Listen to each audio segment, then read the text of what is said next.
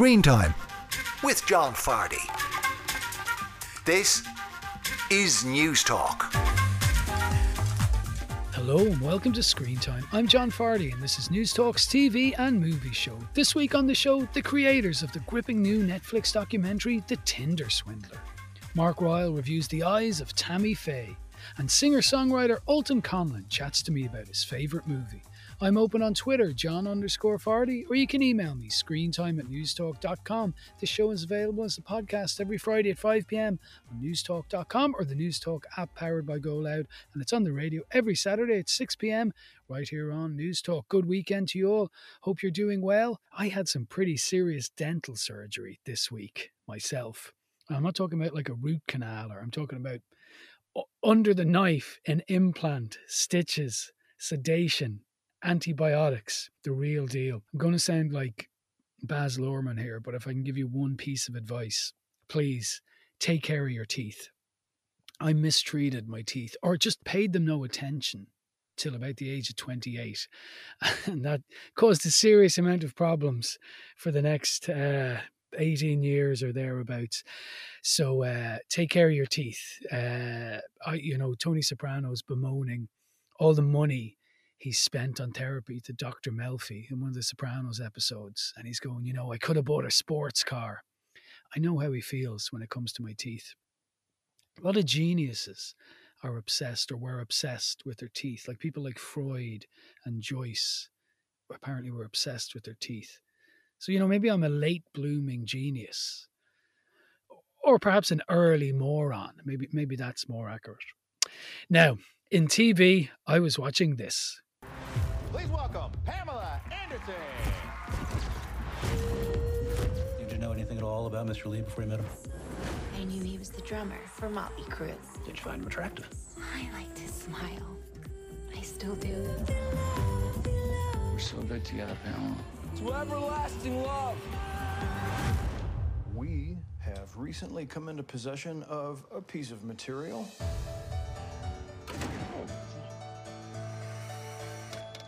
This is so private. It's like we're seeing something we're not supposed to be seeing.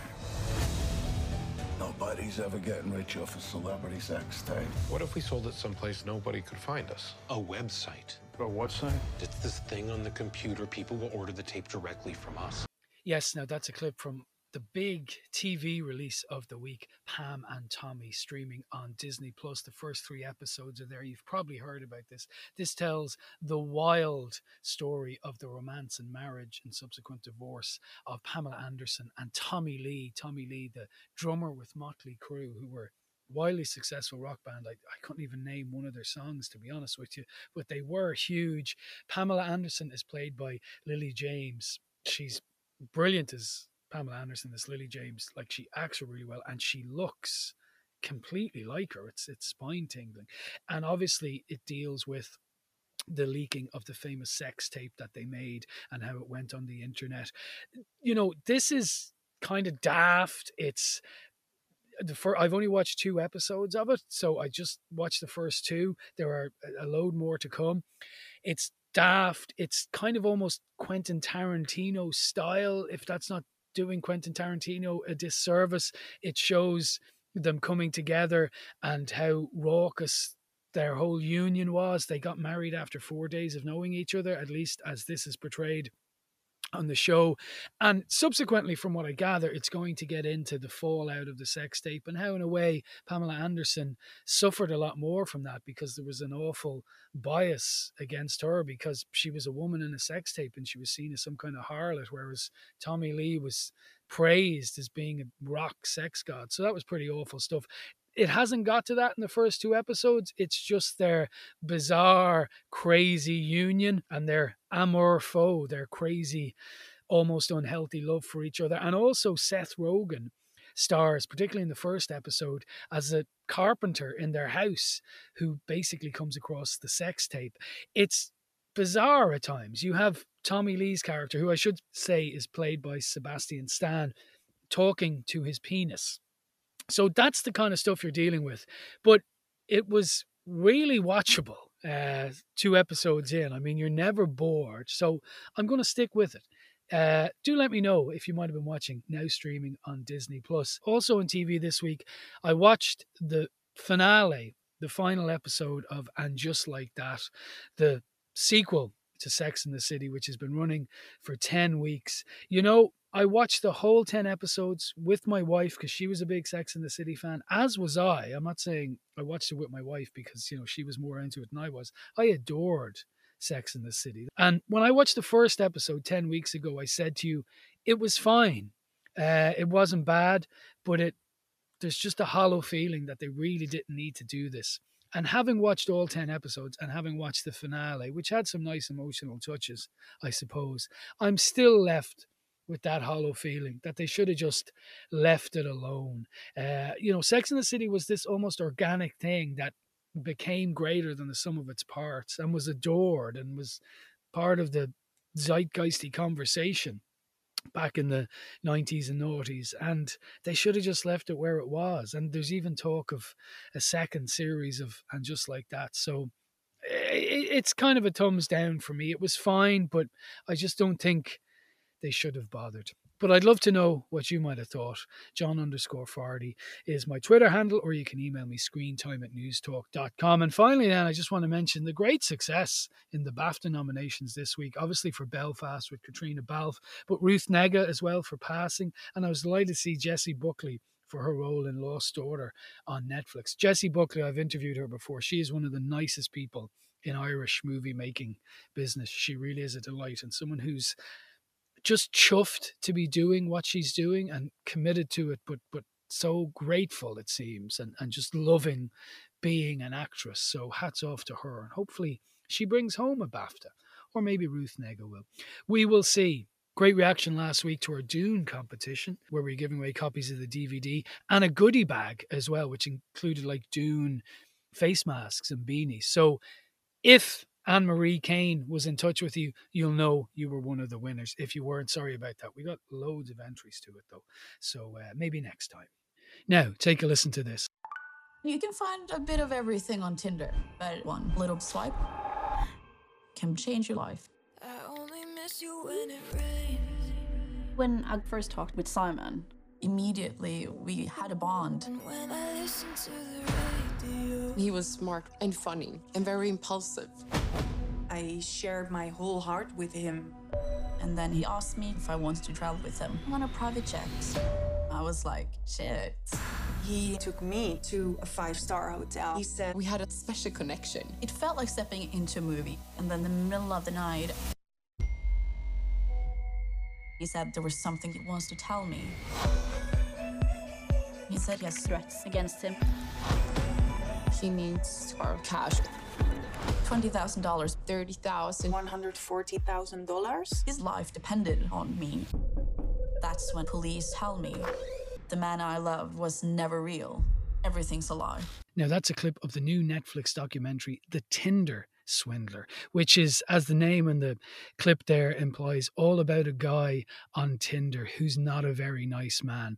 He's called supposedly Simon Levy, and he's a big deal in the diamond world, or he claims to be. And he befriends various women, he matches with them on Tinder. And in this documentary, two of them in particular, two Scandinavian ladies by the name of Cecile and Pernilla, fall for him hook, line, and sinker. And he has a seriously clever scam going. He flies them on private jets, he takes them on holidays. He really has a clever scam going, if that's not a weird way of putting it.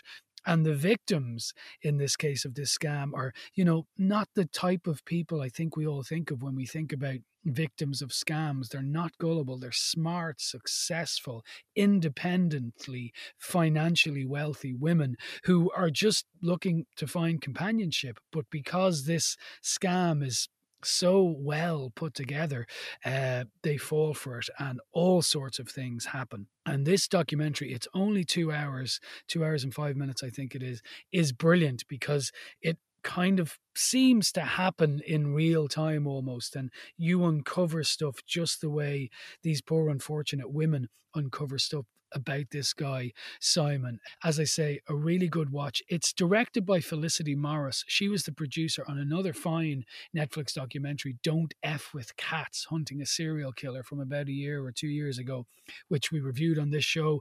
And its producer is an Irish lady called Bernie Higgins, who was involved in another great Netflix documentary called Fear City, all about the mafia in the New York in the 1970s and 80s. I got to speak to these two ladies, Felicity Morris and Bernadette Higgins, about the great new documentary, The Tinder Swindler. So, Felicity, if I can start with you, was there a moment like, or when was the moment when you were reading about this story and you thought, I have to make a movie about this, or I have to direct a, a documentary about this because this is incredible? Or did it happen somehow differently than that?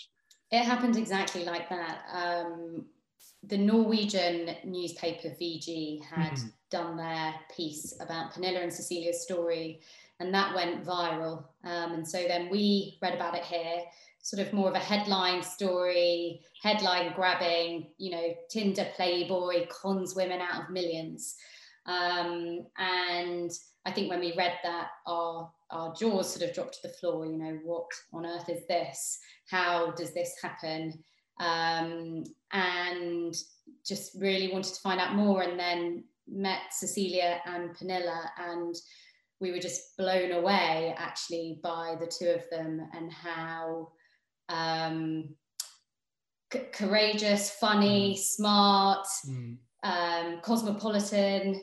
Um, you know, these women are sort of my age, um, you know, professional young girls who'd been taken in by this you know man on tinder and mm. i think that we were very very interested to understand how the con happened um, and as we you know started looking into the story we realized that you know there's so many more kind of tangents and uh, roads to go down and um, that you know that sort of in a way cecilia and Pernilla's that first vg article was sort of just the tip of mm the of the iceberg when it comes to Simon Leviev.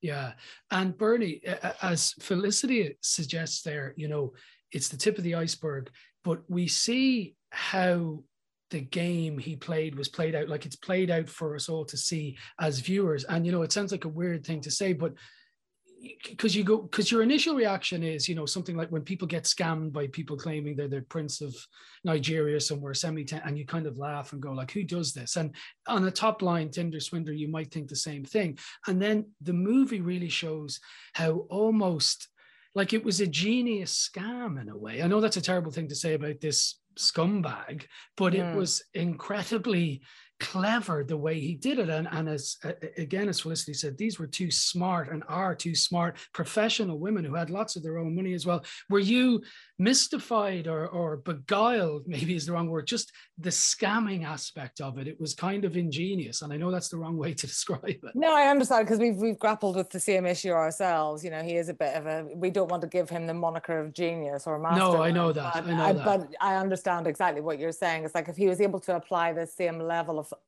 thought and planning and strategy, he could run a you know a blue chip company. Yeah, yeah. But unfortunately, he's chosen to take it down quite a dark path and just destroy as many lives as he possibly can on his way. So, I guess the the, the thing is, we're all we've all become very kind of versed when it comes to the classic online catfish. And yes. now everyone's watched every episode of Catfish and heard about all of these stories, and we all feel like we're very, you know, we can all spot those what we have to remember about Simon is that he takes it offline very quickly. Mm-hmm. So they meet him online, they arrange to meet up with him.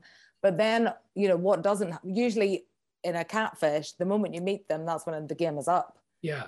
But mm-hmm. Simon, the moment you meet him, that's when the game really starts yeah. because you're entering your own version of the Truman Show. You know, yeah. it's like there's a cast of characters around him who are verifying who he says he is in terms of referring to him as boss and Mr. Leviev and all the rest. But not only that, he's traveling around in Rolls Royces yeah. and private jets, and he's he's constantly in lots of different exotic locations all over the world. So, you know, he's clearly good for it. You know, he clearly mm. does have some money. Yeah. So really, the real deception with Simon is is more the Ponzi scheme aspect mm. of it. because everything that you're seeing is real. Mm. It's just that he's not paying for it.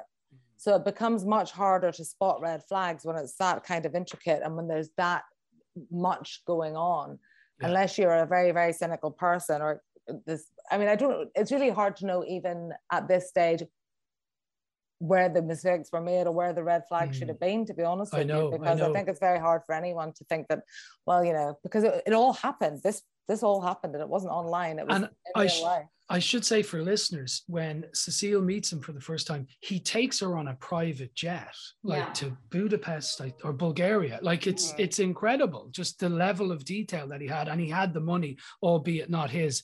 You know, I uh, got married in 2010. So I was right before, there's a reason why I'm telling you this. I was right before this Tinder explosion and online debts. And, you know, watching something like this, I'm awfully glad that I was. But at the same time, you know, you can be very, or I could be very po faced about it. I mean, Tinder has brought lots of people together for all sorts of reasons and it has worked as well but we also have what what happens in your movie i mean do you guys have a what's your sense of Tinder having spent a few years looking at this story? Or maybe it's it's hard to give a blanket statement on it, but is is Tinder a force for good or for bad in the world? I think it's a force for good. I think that, you know, we say, you know, we'd love to meet someone in a bar. We'd love some to meet somebody, you know, stumbling down the street and yeah. fall into, you know, a doctor's arms who, you know, fixes your ankle. Yeah. Um, yeah, yeah, yeah but you know unfortunately it doesn't often happen like that you know there isn't this sort of traditional meet cute that like there is in the movies yeah um you know i think you know tinder has proven to be you know an incredible and other dating sites have been you know incredibly helpful in matching people up with their soulmates with their mm. you know love love you know people who they fall in love with um, i think the one thing that we have always felt with this film is like we don't want to blame dating sites. And I mean, it's yeah. amazing that Cecilia comes out at the end saying that I know she still loves love. She still wants to find the right person. And she's still on Twitter or, or Tinder, I mean. Whoops. Still on Tinder. Well, that could be a problem. um, you know, this isn't the moral of the story isn't, you yeah. know, don't trust anybody. No, don't no. leave your homes. Um, you know, expect that everybody is going to be like Simon Leviev mm. because they're not. You know, these girls and the other victims of his, his just got incredibly unlucky. They swiped on the very, very, very wrongest. Yeah. And it's also it's it's worth noting that Simon has also a lot of victims that he did not meet online. Yeah. yeah. That he did yeah. meet in bars. Yeah. Or that he did meet through work or that he did meet, you know, IRL. So I guess the moral of the story is don't go on Tinder. The moral of the story is don't entertain Simon Leviev for yeah. any amount of time at all. Just avoid, yeah. avoid. And let's be honest, and most people who scam aren't quite as thorough as he is. It's it's kind of a one in a million chance that you would bump into him.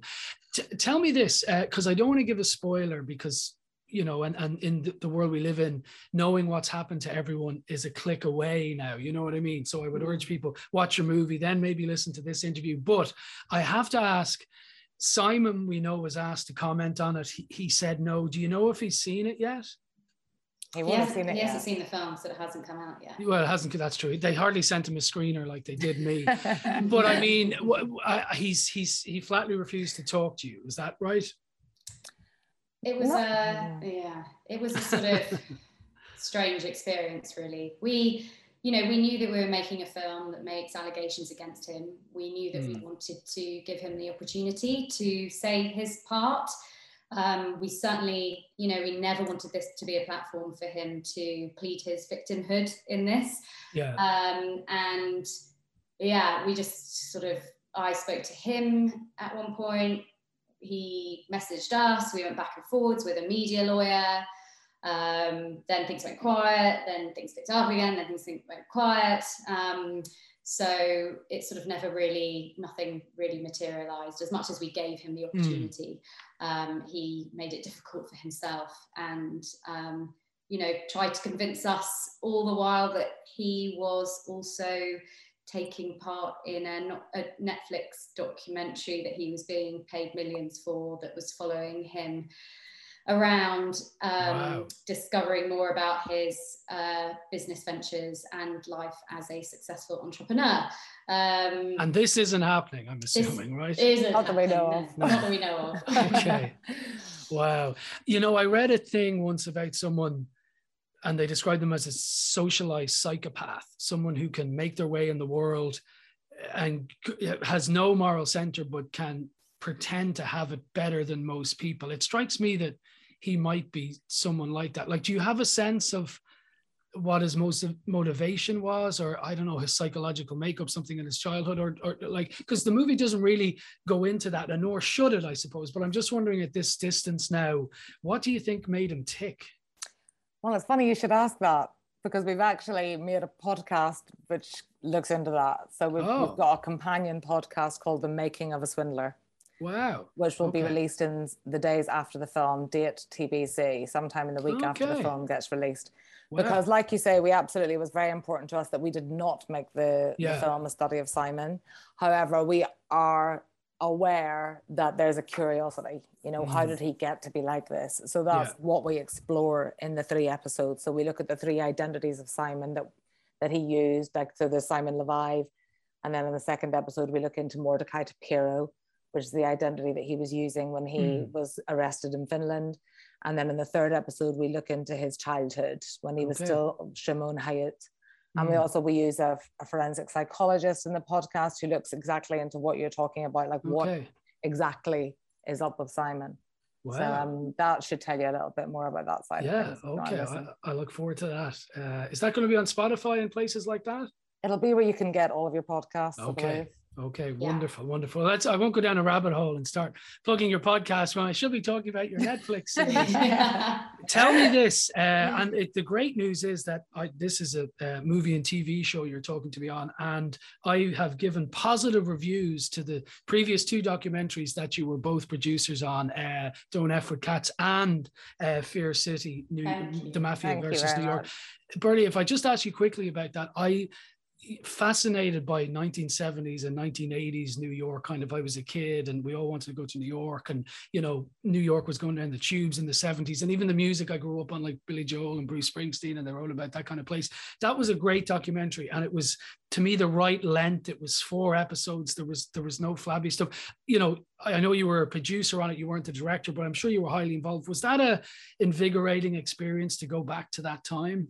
Oh yeah, oh yeah, was, there's nothing cooler really than yeah. Kind of like, and also I probably shouldn't say this, but there's kind of nothing cooler than kind of going into the Italian mob in those eras as well. I mean, obviously yeah. they were very bad boys, but you know, all of the the velour tracksuits and the chains and the Brooklyn and the cannoli. So it was, it was, a great period of time to go back into. It was like the inspiration for The Godfather and Carlito's mm, Way and all of yeah. those kind of movies. So to speak firsthand to the FBI agents who were so involved with bringing down yeah. what was an extremely sophisticated um, crime organized crime unit was was great. And kind of mm. what we were trying to do in fear city was kind of not glamorize the mob too much no, really no. let the fbi have their day. Yeah. So that, that was really important to us and the all of the agents were really happy with how that all panned out. But yeah no it was great. I got to spend loads of time in new york as well which is always nice. Never so, a bad thing. Yeah. never a bad thing and then Felicity with "Don't F with Cats." Uh, my kids listen to this, so I have to do the the Star Wars. you know, uh, I not that it wasn't a great movie, but it was really, really successful and popular. Were you surprised by the reaction to it. I wondered, like, is it something? Did it strike a moment in time to do with you know? Because the byline of is it catching an internet killer? I think mm. is the, the, mm. phrase. Like it was wildly popular, and I remember at one time everyone was watching it. Like mm. in the mm. radio station I worked with. Were you surprised by just how gripped people were by it? I Maybe you weren't. no, we were. We totally were. I think we knew ourselves that it was an amazing story, and that you know the Deanna and John Green, the internet sleuths, were just so brilliant to spend time with. Such great storytellers. Mm. I think that it was. It's like a true crime adjacent. You know, it's true crime, but it's not classic. No. kind of you know cops robbers yeah um or you know women being murdered kind of thing it's it's slightly and i just think it just captured a kind of a zeitgeist um you know i think that it was great that there was so much stuff that happened on facebook and mm. i think that you know the appetite for true crime, the way that true crime has been something that we all watch, means that we all sit at home thinking that we're kind of it's like internet sleuths or sleuths yeah. ourselves. And I think it really um, it really tapped into that. I know that Deanna, for instance, you know, has got so much feedback from kids at home or, you know, older kids at home, sort of saying how cool she is and how amazing it is what she did. And um, I just think it was an unexpected story and yeah. took sort of mega unexpected twists and turns, and then had that great title yes. um, that sort of hooked people into. Yeah, yeah, yeah, it definitely did. Listen, uh, finally, then, Bernie, I do these a lot, and I talk to American directors and English actresses and all that kind of stuff. I don't often get to talk to fellow countrywomen in the world of big, big time TV and movie documentaries. You're uh, you're from the north, is that right, or where, whereabouts are you from the Emerald Isle? Portstewart, County Derry. Ah, lovely. Right by the sea and right caravans and golf courses and all that. yes, right beside each other. wonderful, wonderful, great. Well, I just I always like to Irish it up at the end. well, listen, I better go. the The movie is is fantastic. I sorry, I should probably call it a documentary, but yeah. the, the, the, two hours makes it feel like a like a movie. And as I say, it's the perfect length. So I'll be telling everyone to watch it. And thanks a lot for chatting to me. Oh, thanks so much. Thank you. Felicity Morris and Bernie Higgins there talking to me about making The Tinder Swindler, which is now on Netflix since the 2nd of February. I kept calling it a movie. I, that's a tribute to it, really, because it was two hours of just gripping entertainment. So I guess in my head, I was thinking of it as a movie, but it is a documentary, just to be clear, and a damn fine documentary it is too, as I say, now available to stream on Netflix. Up next, Mark Ryle stares deep into the eyes of Tammy Faye. Now you're welcome back to Screen Time. I'm John Fardy. Now we turn to the week's new cinema releases, and this week we're looking at The Eyes of Tammy Faye, all about the famous TV evangelist couple, uh, Tammy Faye and Jim Bakker, and also a very different movie called The Souvenir Part 2. I'm joined now by our own cinematic evangelist, Mark Ryle. Hello, sir. How are you? Hey, cowboy, how you doing? Very well, very well. I like you calling me cowboy. I have to say. Do you like me calling you a cinema evangelist? it's your nickel. Yeah. so listen, uh, the eyes of Tammy Faye in cinemas mm. this week. I should have mentioned it stars Jessica Chastain and uh, Andrew Garfield as the aforementioned Tammy and Jim. Just remind our listeners, or, or tell our listeners, what this is about. Well, it's about burning for all eternity in the fires of hell, or I suppose more specifically, how that can be avoided by giving away all of your money. Um, it is about uh, Jim and Tammy Faye Bakker, who are probably not well known on this side of the Atlantic, but during the 1970s and the 80s, they were uh, the Ken and Barbie of tele-evangelism. Mm. And they raised millions of dollars every year by uh, targeting the gullible um, and the Eyes of Tammy Faye. It's it's based. There was also a documentary from 2000 uh, called The Eyes of Tammy Faye. It is it charts their uh, their, their rise and the inevitable fall um, from their first meeting in 1960 um, as a pair of to woo each other by quoting Bible verse. Um, and then through their the founding of their own Christian satellite network called Praise the Lord. And we should mention, you know, people, if you ever see some of those shows like on Sky or whatever about, you know, the 80s or the 70s, you will occasionally see clips of Jim Bakker on TV crying about, mm. you know, misdeeds, usually of a sexual nature or a financial nature that he's fessed up to. So they had a blighted career in terms of, you know, the media. They did. I suppose most people would have a, a, a vague knowledge of, of, of, that whole thing. Yeah, um, it's it's one of those only in America things. Yeah, yeah, and we don't really have well at all TV evangelists over here. But obviously, it was certainly. I mean, it still is to a certain extent, but it was a big deal certainly in the seventies and eighties, and I think to the nineties to a lesser extent. So, what did you make of this? Um, I, I, I really enjoyed it. I mean, it's not particularly original or unique um, but it is very very enjoyable. I would I would call it amusing rather than funny. Um, mm. I guess Jim and Tammy Faye are ridiculous enough without adding jokes on top. I do think it could have embraced the surreal a little bit more. It reminded me uh, uh, quite a bit of Behind the Candelabra, the Steven Soderbergh mm. Liberace movie, um, and I would have liked to have seen this go full on with the excess and the gold toilets. Um, mm. Like Oscar Wilde says, nothing succeeds like excess. Mm. Yeah, no, I hear what you're saying. Let's talk about Jessica Chastain in particular because she was completely transformed. She, you barely knew who she was at times, what, what actress it was. She so inhabits the character of Tammy Faye. And Tammy Faye, the way she plays her is you're almost not sure if she's an innocent abroad in all mm. the misdeeds that are going exactly. on. I thought she I thought she was brilliant. yeah, Tammy yeah. Faye. I'll get to that in a second. Yeah, I would be shocked if uh, Chastain didn't get a Best Actress nomination when the mm. Oscar nominations are out shortly. It's it's a it's a really big unsubtle performance, and you can almost smell the foundation and the cheap perfume. Mm. Um, but from from start to finish, she goes through a, a complete metamorphosis. It's it's a very slow transformation from a young woman into a complete, uh, I suppose, grotesque for want of a better term. Um, and Chastain really disappears completely into the role.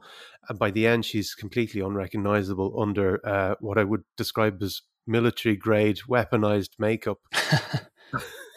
um, she's also got those little vocal ticks and that annoying little laugh that that that comes before every line of dialogue.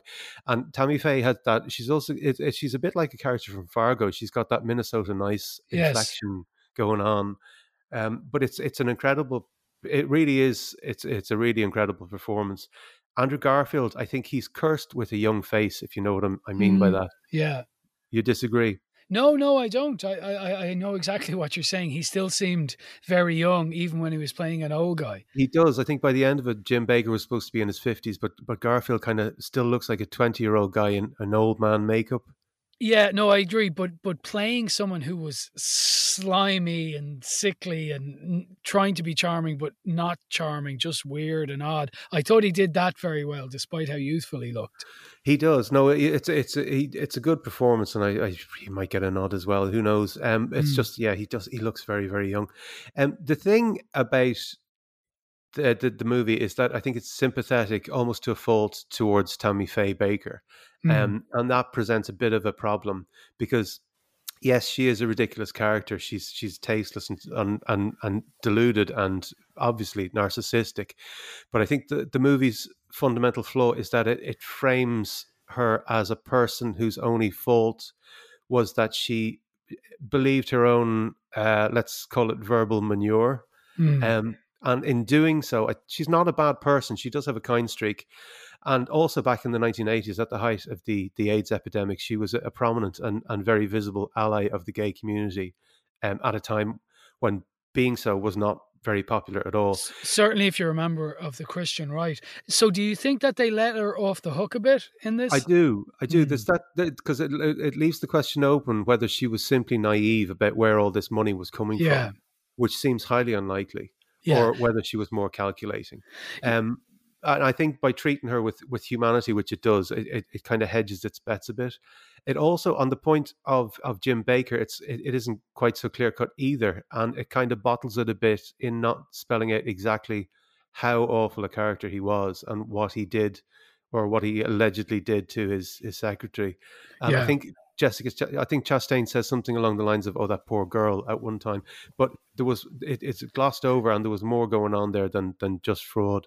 Yeah, no, absolutely, and and it's only a click away on Google to see what really went down. It's funny you should say it. The the bit about her uh, being an advocate for homosexuals and, and uh, also during the 80s when AIDS started to become rife. I actually thought they they would have and should have made more of that because in a way in terms of the side of the angels that's what she's aside from all the financial misappropriation and the pretty god awful singing that she did she's remembered as being a, a, gay icon for what what she did for the gay community at a time that wasn't popular. I actually thought they would have made more of that.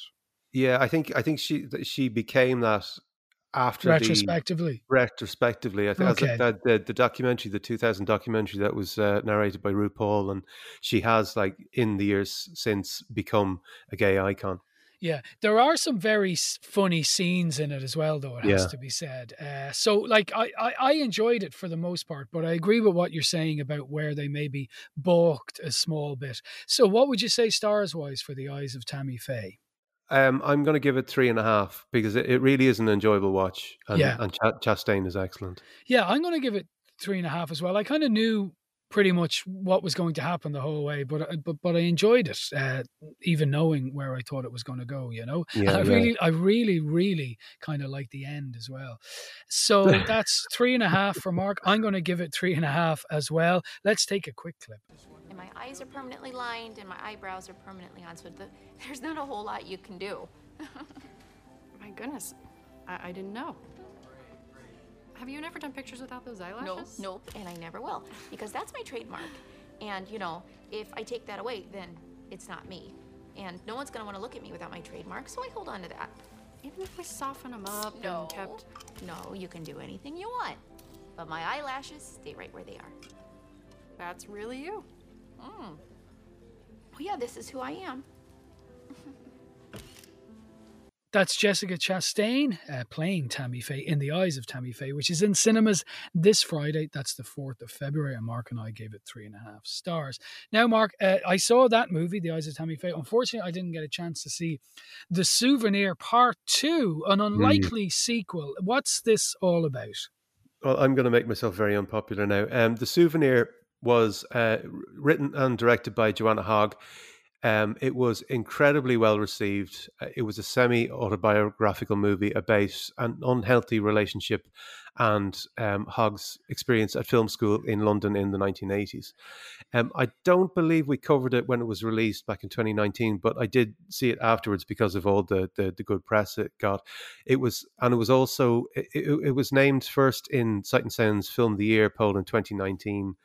And incredibly, part two was also named first in the same film poll for 2021, which, quite frankly, I find inconceivable. Um, on, just going back to the souvenir, I, I, I, thought it was fine. I certainly wouldn't have considered it as one of the best movies I saw in 2019, or in fact anywhere close. But it was fine. It was um, an interesting study of a of a dysfunctional and unhealthy relationship. But part two is basically the same, except with all of the interesting bits removed. And what's happening in part two? What's so, making it different in part two? Again, it's set in the 1980s, and uh, Julie, who's the, the main character, is played by uh, Honor Swinton Byrne. She is in her final year of uh, of films uh, college, and she's a student living in Knightsbridge. She's working on a graduate film, and as we join her at the beginning, she's struggling to piece her life back together. Now, I don't think that fans of the souvenir would be as militant about spoilers as the the comic book crowd. So I think I can say without any risk of of personal harm that Julie's boyfriend Anthony died of a, an overdose at the end of the previous film. So. Uh-huh. At the start of this, she's trying to move on from that and to finish her end of year film. And I have already made it sound way more interesting than it actually is. Well, here's the thing, right? I didn't get to see this this week, so I just had a quick Google around, and yeah. I, it's getting rave reviews. Yeah. Uh, yeah. So, but I'm sensing. Well, I know you, you really didn't like it. I, I just I, I can't I can't I can't fathom how. Because why you were bored? It's it's I was bored rigid. It's it, it's a it's an incredibly self indulgent movie. And okay. I think the fundamental problem with it is that is that um, Joanna Hogg seems to think that we are going to find her own life as interesting and as charming and as fascinating as she does herself, or as her friends do, or as her super supportive mother does. And that, I'm afraid, is just simply not the case. The overriding impression I had of the souvenir part two was that I was on the outside looking in, and somehow I was missing all of the interesting bits, and I wasn't getting the subtext. And as I said, I seem to, I'm I'm absolutely in the the minority. I don't tend to read much about stuff before we've covered them, but mm-hmm. I do know that this has been universally praised right across the board. I, I you'd be hard pressed to find a dissenting voice anywhere. But I have outside say, of I, here, I was bored rigid Wow. And so, you know, the way she's making a movie uh, yeah. about her own life, uh, are there a lot of, I get the impression from the few reviews I read that it's quite, you know, cinema literate or it, it, it plays to the idea of filmmaking and the process of filmmaking. It does. Um, there's a scene. So, so what, you're going to say, right? There's a scene where Julia is she's having a critique with her tutors about the script that she's submitted for her graduate film, and it doesn't go down well at all. One of the tutors says uh, something along the lines of, "Well, we want to encourage innovation and young filmmakers finding their own voices, but we also encourage professional practice." Um, but I look at this and I don't see anything that resembles what I think of as a professional script, and I, I have to say I was with the tutors on that one. uh, I, I was just at a complete loss as to what Hogg was trying to achieve because nothing happens. There is there's an awful lot of behind the scenes stuff of Julie shooting her film, and if you don't know, shooting a film isn't particularly interesting. There's a lot of waiting around, mm. and not enough happens to justify, I think, the existence of part two. Uh, a sugar bowl is broken at around the one hour mark, and I nearly fell off my chair because that was that was that was that was the most exciting thing that happened. Um, it, like also the, the graduate film that she's making it ends up of course being about her relationship with anthony from from the, the the previous movie and even in the context of the movie within the movie the actors who are playing julia and anthony they can't understand what it, what what is so special about anthony and what it was in the relationship that was so extraordinary that it deserves to be explored and they are people they are characters in the movie right. who don't even wow, this is getting very meta. it, well, I mean, it's not. I'm making probably overcomplicating it, but yeah, even the people in the movie don't realize Goodness. what it is that is so extraordinary about, about the movie that they're yeah, in. yeah. Okay, so uh, what would you say stars wise? Um, I'm not in. The, I'm. I don't share the consensus on this at all. But uh, to That's me, okay. It was, it was barely a movie. It's barely a film. I, I'm gonna. I think I'm gonna give it a very, very generous two. Wow. Okay. Well, it was Sight and Sounds movie of 2021, but I, you get yeah. you get the truth here, or you get honest opinion. You know. Well, you get something. I mean, I just don't get it. I don't. That's fair enough. That's why you're here. That's why we pay you those big bucks. I'm always telling you, bring bring Mark every week. That's all we want, Mark. So that is two, and it sounds like a generous two for yeah. the souvenir part two. I am going to have to check that out, even though you're saying I shouldn't bother, but I'm really intrigued now. You know? I'm, I'm not saying don't check it out. By all means, watch it. But yeah. I mean, I God, I did, I, I didn't get it. Okay, well that that that's cool. That's cool. So that's two for the souvenir part two, which is in selected cinemas from this Friday, the fourth of February. Thanks a lot, Mark. Thanks, John. Mark Royal there chatting to me about the disappointing The Souvenir Part 2 and also before that The Eyes of Tammy Faye, both of which movies are in cinemas this week. The Eyes of Tammy Faye, as you heard us saying there, is a pretty good movie, which would be worth your while going to a cinema to see it. Up next, singer-songwriter Ultan Conlon on his favourite movie.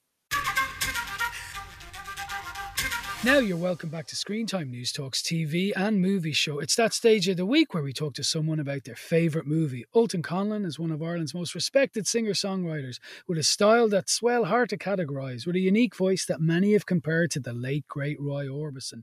He's ser- shared stages and songs with everyone from Jackson Browne to the also late great John Martyn, and has even opened for Bryan Ferry. Last year his single Penny Sweets got a huge amount of radio airplay and I'm delighted to say he joins me now to chat about his favourite movie. Ultan, how are you? John, good. Thank you for having me. Thanks for asking me on. My pleasure. Now, we were uh, exchanging texts, and you came in with your favourite movie, and I was just chuffed. Uh, really? with, without pretension, you just said this was your favourite movie. So, will you tell our listeners what it is and why? Well, I was, I was, you know, I was going to go with the lives of others or Schindler's List or something, you know, uh, which are movies that when I watched, I loved, you know, and I put them up there. Mm. But I just kind of had to go, what movie kind of overall experience wise and kind of means the most to me and has kind of lived throughout my, you know, with me throughout my life. And I would have to go with uh, Back to the Future and I'd probably have to say Back to the Future one and two, if that's okay. Absolutely, absolutely. And I mean, I think everyone listening to this show knows what it's about. Marty McFly traveling in time with Doc Brown back to meet his mother and all that. But why why did you love it, or why does it have such an effect on you, or why has it lasted with you so long? Well, I guess I actually watched it at Christmas. I watched part one and two was being shown over two days, and yeah. it happened to be on and I didn't turn it off. That in itself was a great sign. it, it, it stands up still, you yeah. know, and that was the thing for me as a movie. Um, just scene for scene, it just it goes along perfectly. There's not a dud scene in there. And just the plot is so fascinating in itself. I think where he goes back and he's it's it's bonkers really. His mum falls for him and stuff like that.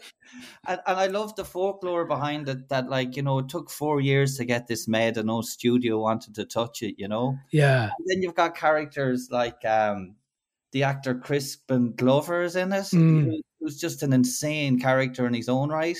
Mm. And he he puts in this amazing performance as George McFly and Michael J. Fox. Just it would have been such a different movie as well. Yeah. I know that it, they they filmed it for a few months with another lead actor. Isn't that correct? Yeah, Eric Stoltz, and it just didn't work, you know? Yeah, and I even researched some of that before. I remember going back and you could see some of the clips of Mm. um, Eric Stoltz and He's a much more serious actor. So it left me wondering, would this movie being the same? It's kind of like everything works in it. Yeah. And there's so many aspects to it. And I just think it's like when you look back at Star Wars and stuff, that doesn't stand up for me um, anymore. You know, I think that's just gathered this kind of thing over time where people just still say it's great. But I think um, Back to the Future has all them ingredients where it is just a great movie. And the soundtrack and everything, Huey Lewis, the 80s. I grew up that time as well, John. So I saw Back to the Future too in the cinema in Loughrea in 1989. You know, so it just has everything for me in it, in it you know? Yeah. And tell me this then, part three, does that leave you slightly cold, or how do you feel about when they go out west and cowboys and Indians? You know what? I saw it back then, and I believe because I remember being in the cinema. I was nine years of age or ten, because I probably came to Loughrea like a year or two after it was released.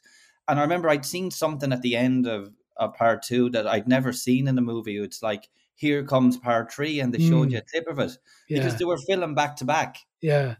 So I did go to see three, and no, at the time as a kid, I loved it. I did. Yeah. I loved the trilogy as a kid. Now I did see part three in the last few years, and it left me a little. Uh, I I don't know, Yeah.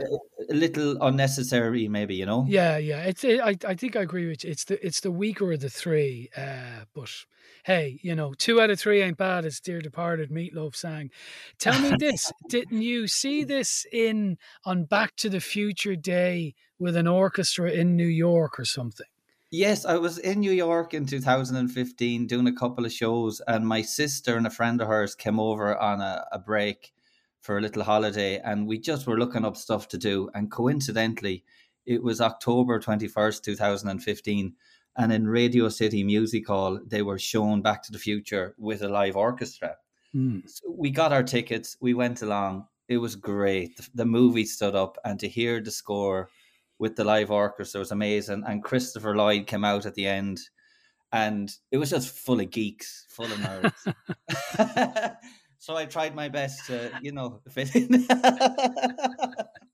but just that experience to go and see it, you know, because Back to the Future 2, when I was a kid, when I was nine or 10, I mean, the idea of going into the future Mm, was just something you could do in your, you know, in your imagination back then yeah.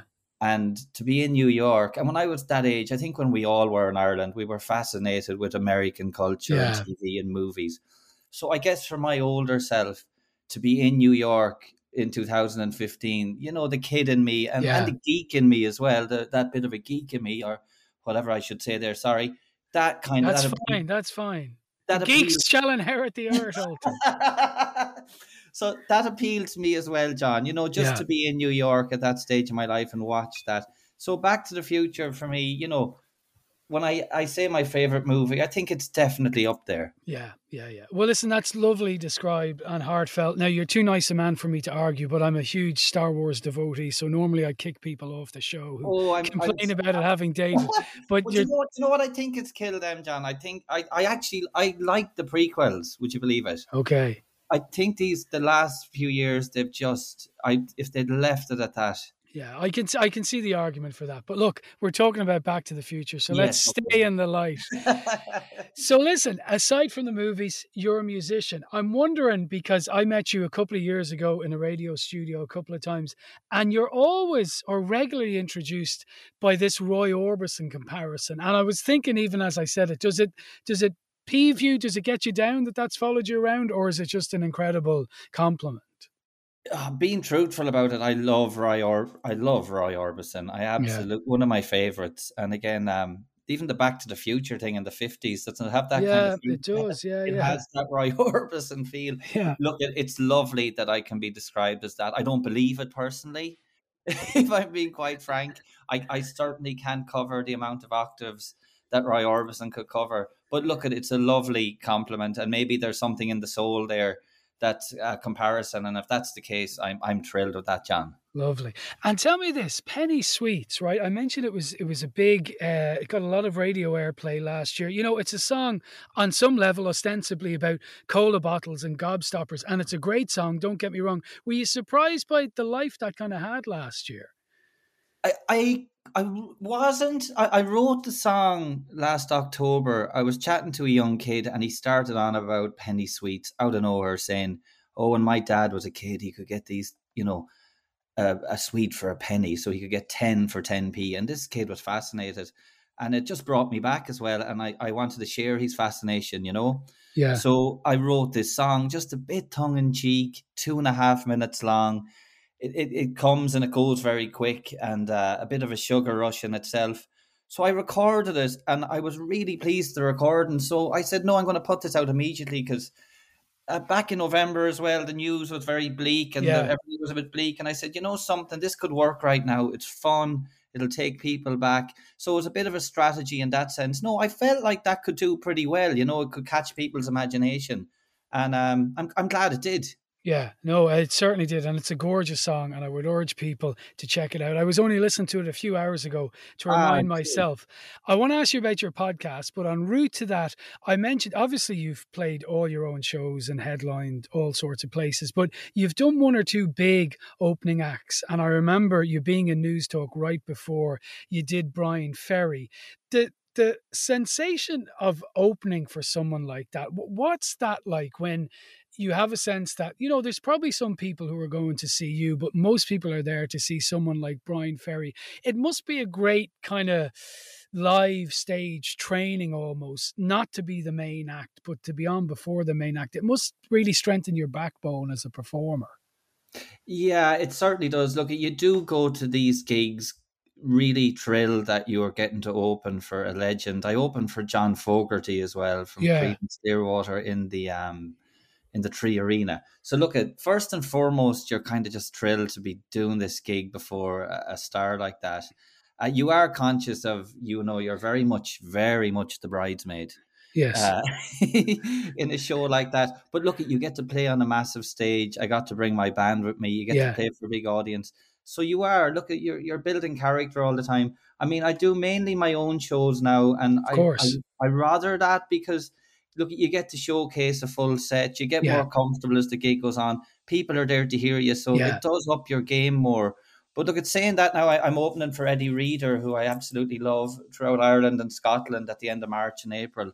And but Eddie comes and sings with me and stuff, so she she Mhm. makes it. She includes me a lot. Yeah. But look, at it's amazing. I mean, when you mention it there, I supported Bryan Ferry. I, I have to pinch myself, you Yeah. know, or and, and uh, share the stage as you mentioned with Jackson Browne in LA.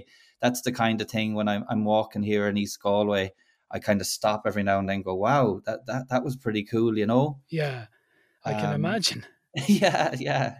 and then finally so the podcast so this is is something unusual in that you you kind of you people can listen to your music on it but also you talk about the writing of songs you'll occasionally have guests what is it exactly for the uninitiated well, I did a couple of Facebook live shows at the end of last year, and I was amazed at the kind of the amount of people who tuned in from around the Mm. world and requested songs.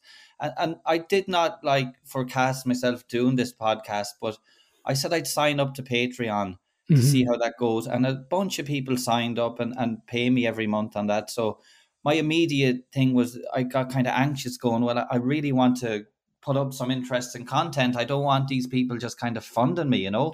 yeah you know, I just couldn't sit well with that, John. So I just went to the mic and I, I hit record because I have all the studio gear at home, you know, Mhm. top quality gear. So I said, well, look, at just just start talking, see what happens. So I just started chatting. Then I'd play a song and I'd post that. I, I've been doing that every week. And uh, two weeks ago, I'd Mary Coughlan, a good friend of mine, called around for dinner and we sat in front of the mics for an hour and we just had a conversation. So mm-hmm. it wasn't an interview like you would do with, with people on here, mm-hmm. you know, it was really just a chat. Right, uh, okay. A long form chat. And we didn't even touch on music that often. It was okay. just fun. And um, it's been going down really well. And, you know, I find I've been loving it. Mm-hmm. I, I, I kind of go in there and set the mic up and I just chat and, and people have been responding really well to it. So again, it's just fascinating kind of what you can do from a little house in East Galway with fiber broadband. I tell you. And yeah. so finally, finally, then, if people want to know more about this, more about upcoming gigs, your own gigs, uh, new music releases, where should they go? Well, look, at I'm I'm on all the socials, of course, but ultanconlon.com is my website, and the, the Patreon is patreon.com forward slash ultanconlon. Lovely. So Everything is up there, John. Wonderful. Well, I suggest people check it out because, as I say, Ultan has a unique voice. His favourite movie is Back to the Future 1 and 2, 3 to a lesser extent. He is one of Irish music's true gentlemen. Ultan, continued success. Thanks for having me, John. Same to yourself. You gotta help me. You were the only one who knows how your time machine works. Time machine? I haven't invented any time machine. Okay, all right. I'll prove it to you. Look at my driver's license. Expires 1987. Look at my birthday for crying out loud. I haven't even been born yet. And look at this picture. It's my brother, my sister, and me. Look at her sweatshirt, Doc. Class of 1984. Pretty mediocre photographic fakery. They cut off your brother's hair. I'm telling the truth, Doc. You gotta believe me. Then tell me, future boy, Who's president of the United States in 1985? Ronald Reagan. Ronald Reagan? The actor? then who's vice president? Jerry Lewis? A clip there from the great Back to the Future, as chosen by singer songwriter Ultan Conlon as his favourite movie, and my thanks to Ultan. And please do check out his music because he has a unique voice and a unique style of songwriting, and uh, he's a delightful listen. That is it for this week. My thanks to Anne Marie Kane, who helped out on the show this week, as she does every week. If you want to get in touch with me at any stage, John underscore Fardy is my Twitter handle, or you can email me screentime at newstalk.com. Enjoy the rest of your weekend. Stay safe, take care, and I'll talk to you all next week.